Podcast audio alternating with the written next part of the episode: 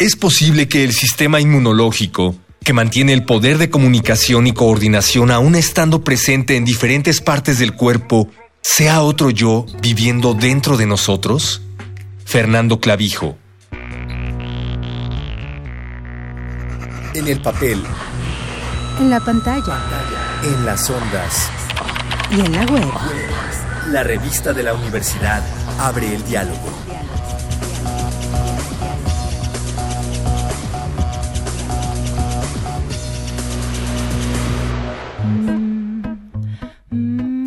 En la revista de la Universidad de México hablamos de daños colaterales. Y en este programa rescatamos algunas de las muchas palabras que dejamos de usar. Palabras no extintas, pero olvidadas por generaciones. Como podrán imaginar, este es un daño colateral del hecho de que la lengua está viva, cambia. Para hablar de vocablos en desuso, invitamos a Laura García, es muy posible que la recuerden por programas de televisión sobre el lenguaje, como La Dichosa Palabra de Canal 22, y ahora también por Funderelele. Esta palabra da título al libro en el que, precisamente, Laura nos habla del vocabulario que ya no usamos. Pero, ¿por qué dejamos de usar algunas palabras? Es el daño colateral de la evolución de un idioma que los hablantes deciden por dónde llevar. En este caso, en el siglo XXI, tiene que ver con la aparición de nuevos conceptos, el roce entre lenguas, que ahora mismo es mucho más fácil saber cómo se habla en todo el mundo que antes. Antes había un aislamiento geográfico y entonces la lejanía geográfica impedía que hubiera contaminación del japonés y ahora sí la hay por esta comunicación que hay en el mundo. La otra es la simpleza, nos hemos hecho mucho más flojos para todo, para leer textos largos, para hablar y entonces con menos palabras hemos elegido una serie de palabras que se usan como comodín pero como genéricos. Y ahí tengo como el ejemplo, por ejemplo, de cómo se hacen las cantidades o cierta terminología del mundo vegetal, animal, utilizamos genéricos para definir cosas sin matices. Se nos está olvidando eso, pero eso es un reflejo de cómo la sociedad hoy en día y de cómo nos eh, comunicamos, relacionamos entre nosotros. Eso tiene que ver mucho en las redes sociales, bueno, el Internet en general, de que lo queremos inmediato y rápido y no buscamos soluciones. Entonces, en el momento que yo me encuentro una palabra que no entiendo, me da flojera ir a buscar el significado. Eh, la medio entiendo por el contexto y la dejo ahí, paso por encima, no, no me detengo a ver por qué esa palabra está puesta ahí. En los matices, básicamente los matices.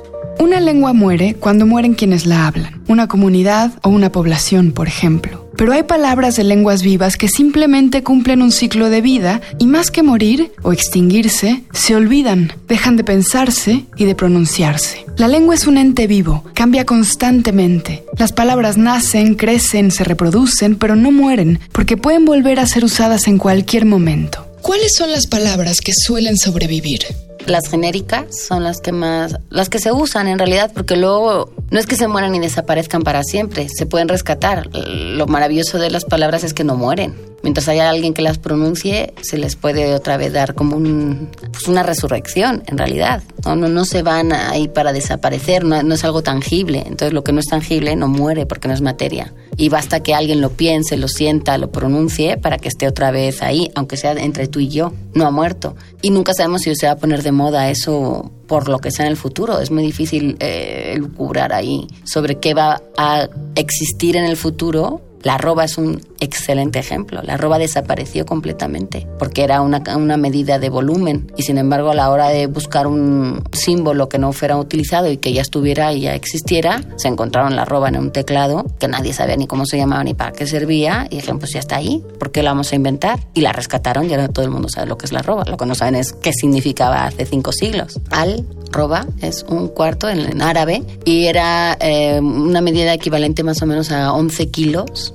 O sea, era una medida para eh, el, trigo y para el aceite, sobre todo, para, podía ser de volumen o, de peso. Y mm, curiosamente eso que se ponía como el, símbolo de arroba actual, también empezaron a utilizarlo los monjes cuando copiaban libros, era la A y la D junta en latín, lo escribían tan rápido y les daba tanta flojera, porque pues imagínate todos los días escribir eso, que esa A y esa D, ellos empezaron a hacer como una especie de la D, la ponían así y lo convirtieron en un, en un símbolo que era la AD, entonces era hacia hasta, que por eso Tomlinson en 1971 la rescató, porque era hacia hasta, es decir, pero en realidad era mm, una medida.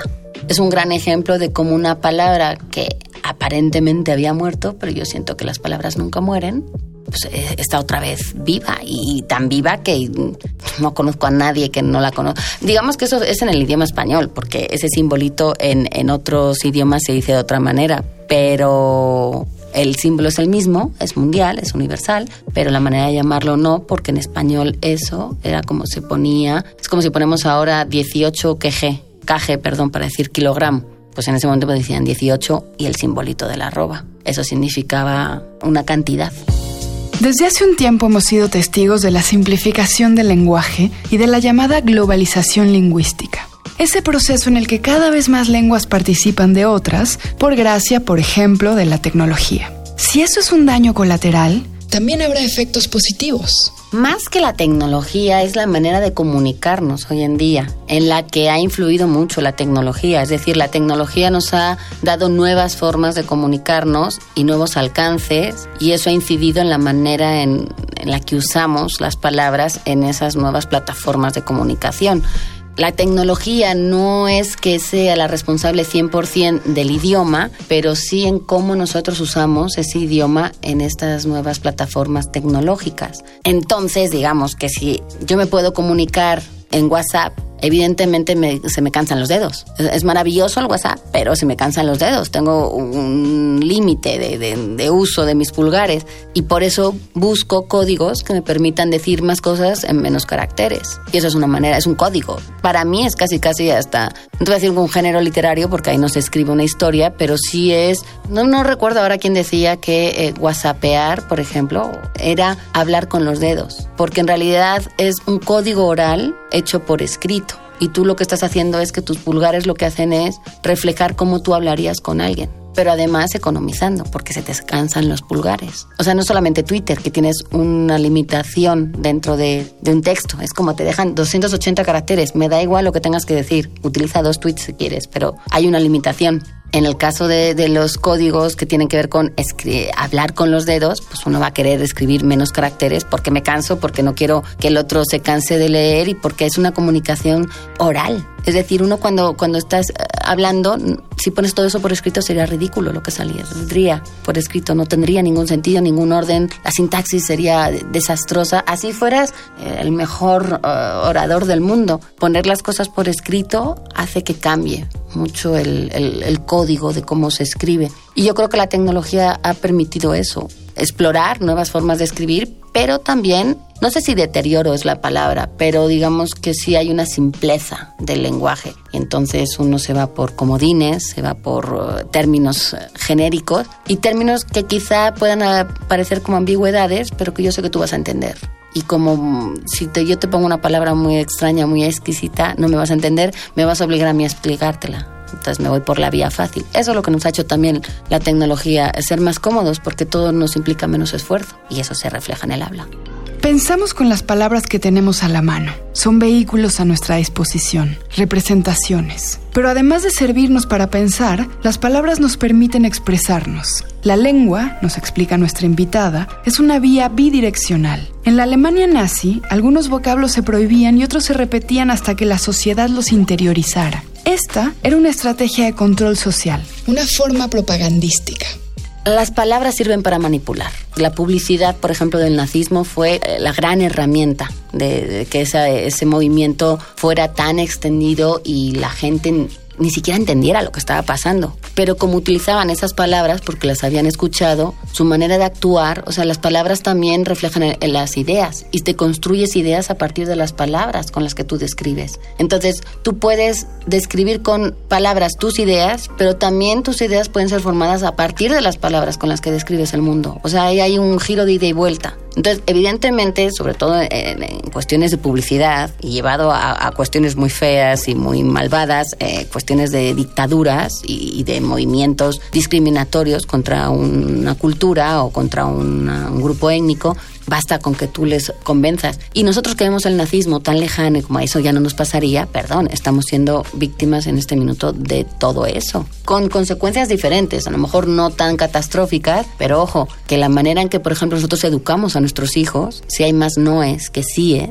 eso va a crear una conciencia en el niño que se va a ver reflejada de adulto. Entonces, todas las palabras que los niños escuchan ya sea con riqueza o con una manera de pensamiento consciente o inconsciente, genera un comportamiento. Entonces, las palabras generan ideas y las ideas se describen con palabras. Por eso es tan importante un poco analizar nuestro vocabulario con el que definimos. Tú puedes saber si una persona está deprimida nada más con escucharla. Y a lo mejor te lo puedes eh, decir con un tono muy alegre y siendo la más optimista, pero dependiendo de qué palabras utilice en su discurso vas a saber cómo no. Uno, no es creíble. Dos, está mintiendo. Tres, esta es tu personalidad. Entonces las palabras son una herramienta mucho más poderosa de lo que creemos porque dice mucho de nosotros. Es como los ojos. Mucha gente dice, ay, los ojos son el reflejo del alma porque dice cómo estás. Ojo, hay muchas cosas que dicen cosas de tu interior, aunque tú no las quieras descubrir.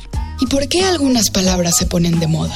El mundo de las modas o el fenómeno de las modas es muy curioso porque también lo hacemos nosotros. A veces culpamos a los demás, pero nosotros somos partícipes de esas modas, queramos o no. Las modas tienen que ver con algo que ha sido muy gracioso y que nos gusta, algo que nos crea adicción y entonces nos parece divertido y algo pasajero. Eso es una moda también para que algo sea moda tiene que tener un principio y un final, eh, a veces hasta efímero, pero por algo gusta. Y en el caso de las palabras siento que gustan porque yo te puedo decir cool y aunque tenga 17 mil significados, yo te estoy transmitiendo exactamente lo que yo quiero decirte.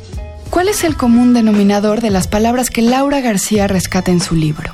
Todas han caído en desuso y hacen referencia a objetos o actividades muy específicos por ejemplo, el título del libro, Funderelele, es el nombre de la cuchara que usamos para servir helado. Además, la selección de Laura está vinculada al recuerdo de momentos en los que pudo usar ciertas palabras, pero no lo hizo porque no las conocía. En ese entonces le hubieran sido tan útiles como le son ahora.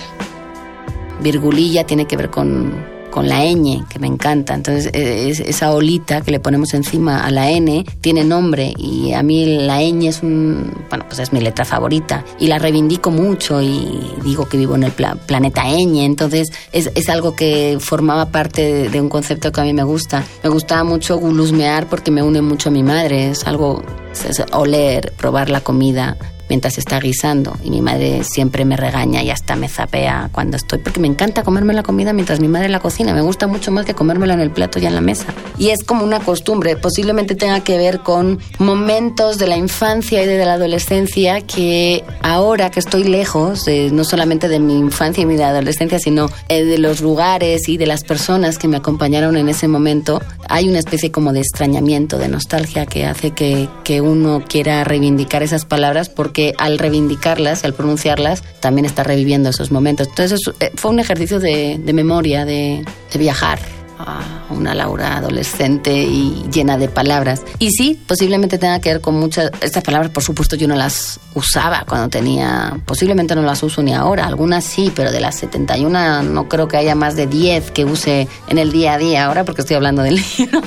Pero estoy 100% segura de que no las usaba cuando tenía 15 años. Y entonces también es, como un viaje en el tiempo, de, de ver qué ha cambiado de mí y cómo yo también que he vivido y me he rodeado de palabras, ahora cobran una mayor importancia y viveza y cómo me gustaría decirle a la Laura de los 15 años, utiliza esta palabra. Entonces, como ya no puedo hacer eso, pues se lo digo a la gente que nos está escuchando que tenga 10, 15 años, 65 años, utiliza estas palabras porque te vas a divertir.